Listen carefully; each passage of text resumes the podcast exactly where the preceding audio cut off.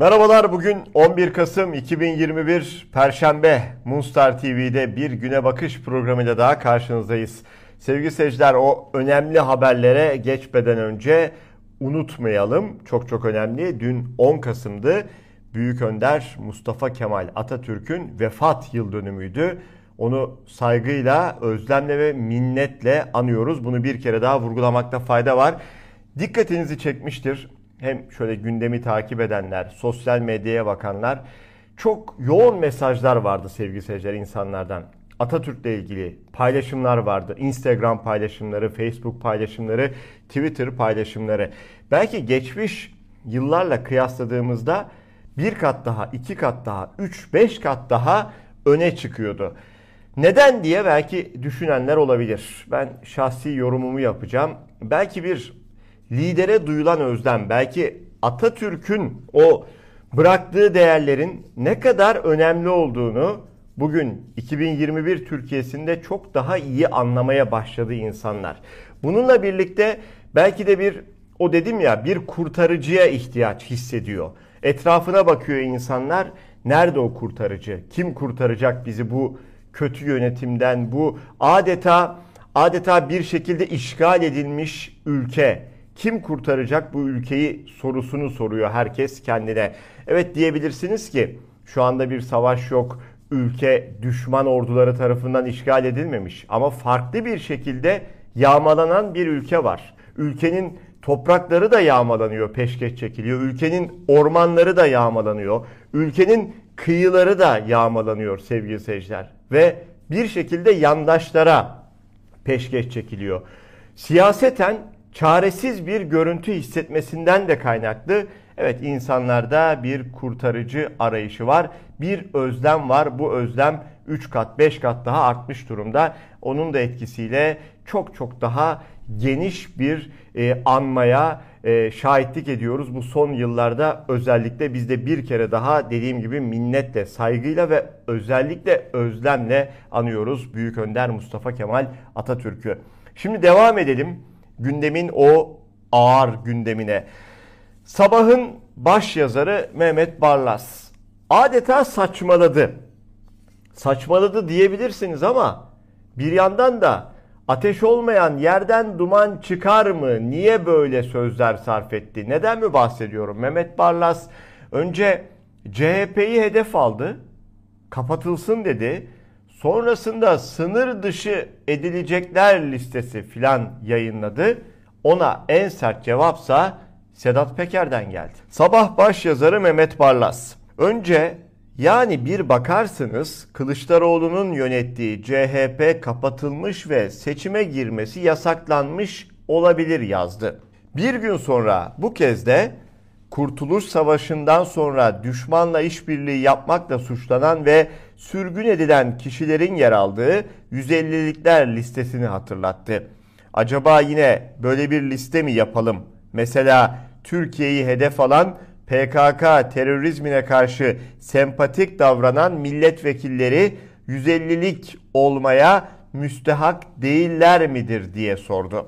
Erdoğan'ın eski danışmanı gazeteci Akif Beki, Barlas'ın sözleri için söylediklerinin ciddiye alınmasını da özellikle tembihlediğine göre kafasından uydurmuyor.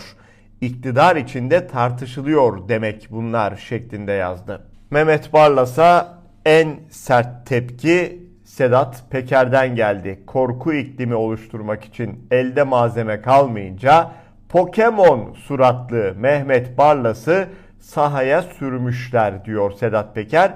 Twitter hesabından paylaşımlar yaptı. Bakın neler yazıyor. Çaresizlik ne kötü. Korku iklimi oluşturmak için elde malzeme kalmayınca Pokemon suratlı Mehmet Barlas'ı sahaya sürmüşler. Beklemeyi sevmeyen, ilk gelen otobüse binen Kaplama Mehmet. Sen Boğaz'daki lüks mekanlarda gezmeye, iş bağlamaya devam et. Kıpraklık yapma. Bizim Pokemon Mehmet Barlas'ın bir gazeteciyle röportaj şeklinde olan hayatını anlatan kitabını okumuştum. Babası eski CHP'li bir bakan. Bakmayın bunun CHP kapanacak dediğine. Seçimi CHP kazanırsa AK Parti kapatılsın diye ilk yazıyı bu yazar. Lan kıprak, lan kablama, lan Pokemon. Devran dönse diyor Sedat Peker. CHP değil AKP kapatılsın diye ilk yazıyı bu yazar diyor. Öyle her devirde her şekilde kim gelirse gelsin bir şekilde gemisini kayığını yüzdürmeyi başarmış tecrübeli bir isim Mehmet Barlas. Ama Erdoğan'ın eski danışmanı Akif Beki'nin sözleri de önemliydi. Dikkatinizi çekmiştir. Öyle durup dururken bu yazıları yazmaz diyor Mehmet Barlas için. Belli ki AKP içerisinde çok çok tehlikeli ama CHP'yi kapatmak bile konuşuluyor diyor. Bakın çok tehlikeli sevgili seyirciler. Şimdi Devlet Bahçeli MHP lideri AKP'nin bir anlamda iktidar ortağı. Fakat acaba bir gemiden inme mi var? Acaba bir sinyal mi var? Acaba bir kaçış mı var? Bilmiyoruz bunu ama Devlet Bahçeli'den bir anlamda ben artık bu işte yokum kardeşim açıklaması geldi. Sayın Bahçeli beni hiç şaşırtmayan bir açıklama yapmış. Cumhur İttifakı'nın bir ortağı olsa da işlevi de üstlendiği demokratik sorumluluğu da muhalefettir diyor Milliyetçi Hareket Partisi'ni tanımlarken. Şimdi Bahçeli üstlendiği sorumluluktan, kefaletten ve Erdoğan'ın işlediği günahların vebalinden kaçmak istiyor. O da yorulmuş belli ki. Bu kadarına Sayın Bahçeli de belli ki tahammül edemiyor. Her ne kadar Cumhur İttifakı'nın bir ortağı da olsak işlevimiz muhalefet diyor. Bunun Türkçe meali nedir biliyor musunuz? Sayın Bahçeli sinyali çaktı. Köprüden önceki son çıkışa sağdan devam edecek. Bahçeli'nin açıklamasını köprüden önceki son çıkışa verilmiş bir sinyal olarak yorumluyorum ve bu açıklamayı Türkiye için hayırlı buluyorum. Bir koltuk krizi yaşandı. Cumhurbaşkanı Erdoğan'ın Saadet Partisi lideri Temel Karamollaoğlu'na gösterdiği koltuk tartışma yarattı.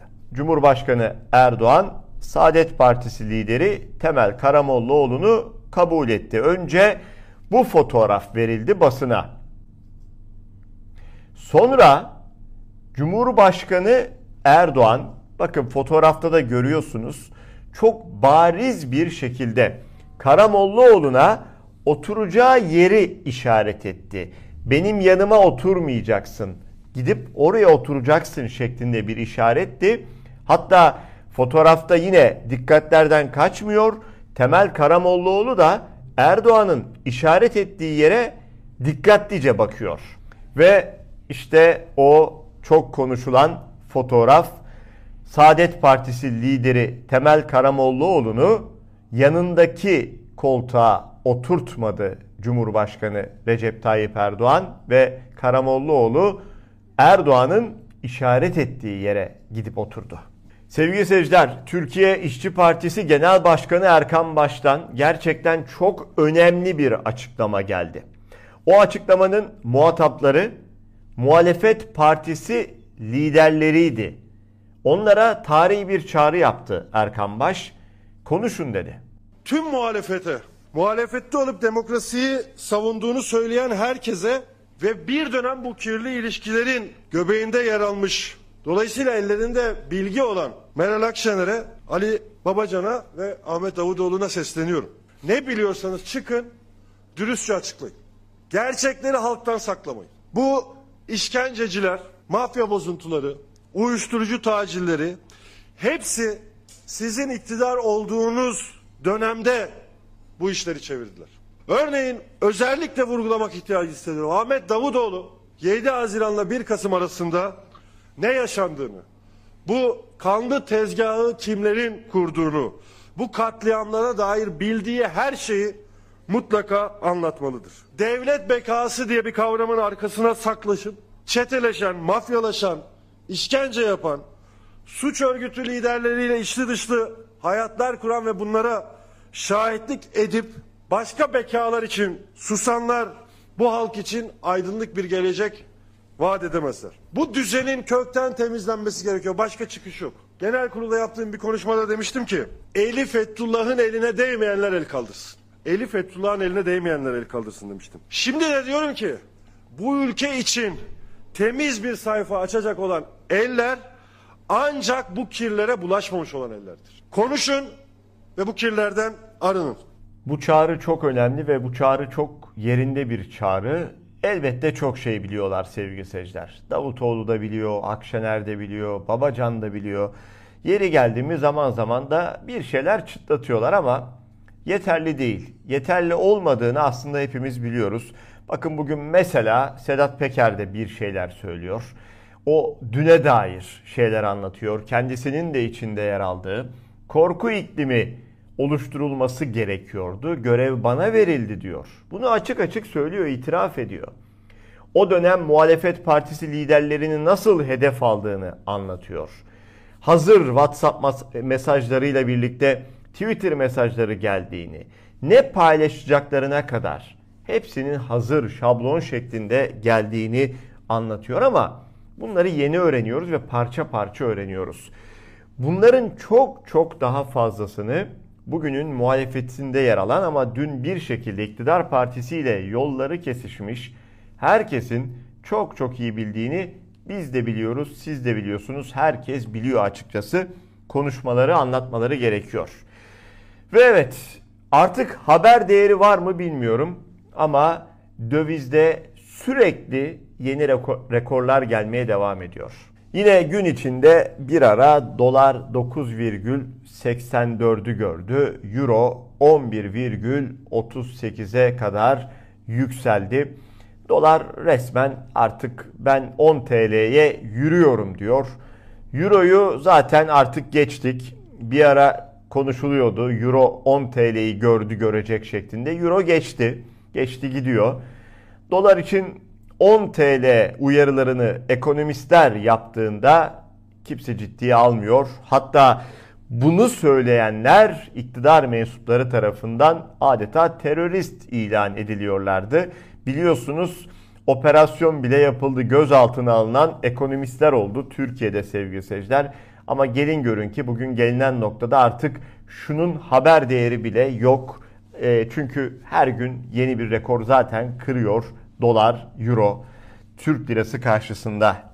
Türkiye'deki asgari ücretli çalışanların oranı kıyas yapılmış. BBC Türkçe'nin haberi Avrupa ülkeleriyle kıyaslanıyor.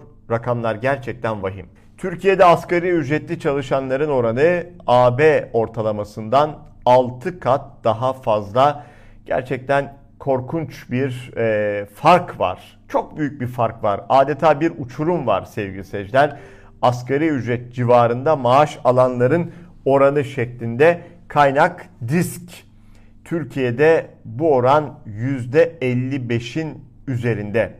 Hollanda'yı görüyorsunuz, Yunanistan, İspanya, Fransa, Avrupa Birliği ortalaması %10 ile 15 arasında %12 gibi bir rakam ama Türkiye'de bu rakam %55'in üzerinde maalesef.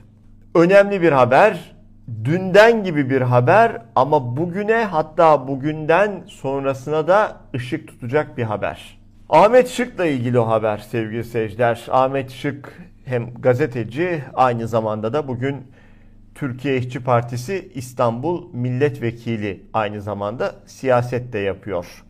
Bakın geçmişe dönelim hatırlayacaksınız.